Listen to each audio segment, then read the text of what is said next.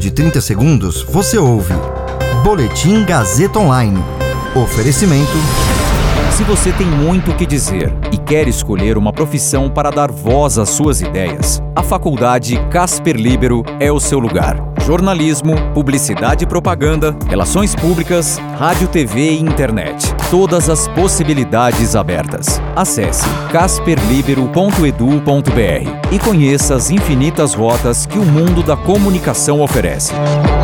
Comunicação é mais do que uma escolha, é um modo de existir. Agora você fica bem informado e atualizado.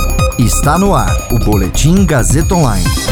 Analistas do mercado sobem estimativa de inflação e de alta do PIB. Bolsonaro cria orçamento secreto em troca de apoio do Congresso. Você ouve mais um Boletim Gazeta Online agora comigo, Caio Melo.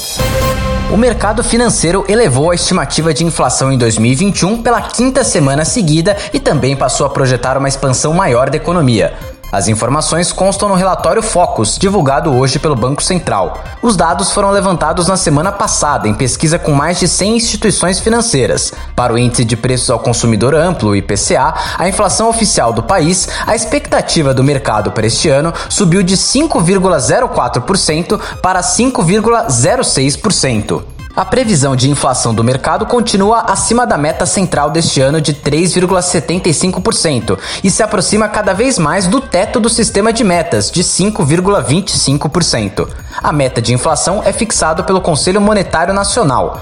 Para alcançá-la, o Banco Central eleva ou reduz a taxa básica de juros da economia, a taxa Selic. No caso do PIB de 2021, os economistas do mercado financeiro subiram a estimativa para alta de 3,14% para 3,21%. Foi a terceira alta seguida do indicador. Um esquema montado pelo presidente Jair Bolsonaro no final do ano passado para aumentar sua base de apoio no Congresso criou um orçamento paralelo de 3 bilhões de reais em emendas, boa parte delas destinada à compra de tratores e equipamentos agrícolas por preços até 259% acima dos valores de referência fixados pelo governo. O flagrante do manejo sem controle de dinheiro público aparece num conjunto de 101 ofícios enviados por deputados e senadores ao Ministério do Desenvolvimento Regional e órgãos vinculados para indicar como eles preferiam usar os recursos. O detalhe é que, oficialmente, o próprio Bolsonaro vetou a tentativa do Congresso de impor o destino de um novo tipo de emenda, criado no seu governo, por contrariar o interesse público e estimular o personalismo. Os ofícios que foram obtidos pelo Estadão ao longo dos últimos três meses mostram que esse esquema também atropela leis orçamentárias, pois são os ministros que deveriam definir onde aplicar os recursos. Mais do que isso, dificulta o controle do Tribunal de Contas da União e da sociedade.